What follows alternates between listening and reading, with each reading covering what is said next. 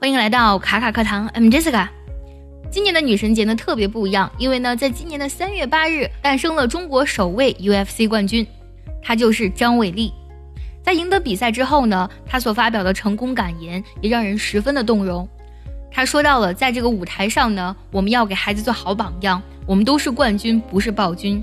说到呢，我们国家乃至全世界呢都在遭受疫情，说到了自己也非常的不容易，终于走到了最后一步。张伟丽呢，用自己的成功实力证明了我们骨子里的坚韧、顽强，还有毅力以及必胜的决心。今天呢，分享一篇关于 perseverance，关于毅力的文章。接下来我们就来听一下这篇文章。如果呢，你觉得我的语速太快，听不太懂，可以微信搜索“卡卡课堂”，加入我们早餐英语的会员课程，里面有我完整的讲解以及慢版的带读。Napoleon declared, "Victory belongs to the most persevering." Upon careful study, we find perseverance depends upon three things purpose, will, and enthusiasm. He who has a purpose is always concentrating his forces. By the will, the hope and the plan are prevented from evaporating into dreams. Enthusiasm keeps the interest up and makes the obstacles seem small. Great men never wait for opportunities, they make them.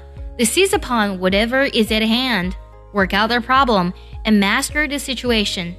The greatest thing a man can do in this world is to make the most possible out of the stuff that has been given to him. This is success, and there is no other. One of the important lessons of life is to learn how to get victory out of defeat. It takes courage and stamina when mortified by humiliating disaster. To seek in the ruins of the elements of future conquest. Yet this measures the difference between those who succeed and those who fail. We cannot measure a man by his failures. We must know what use he makes of them. The man who has not fought his way upward and does not bear the scar of desperate conflict does not know the highest meaning of success.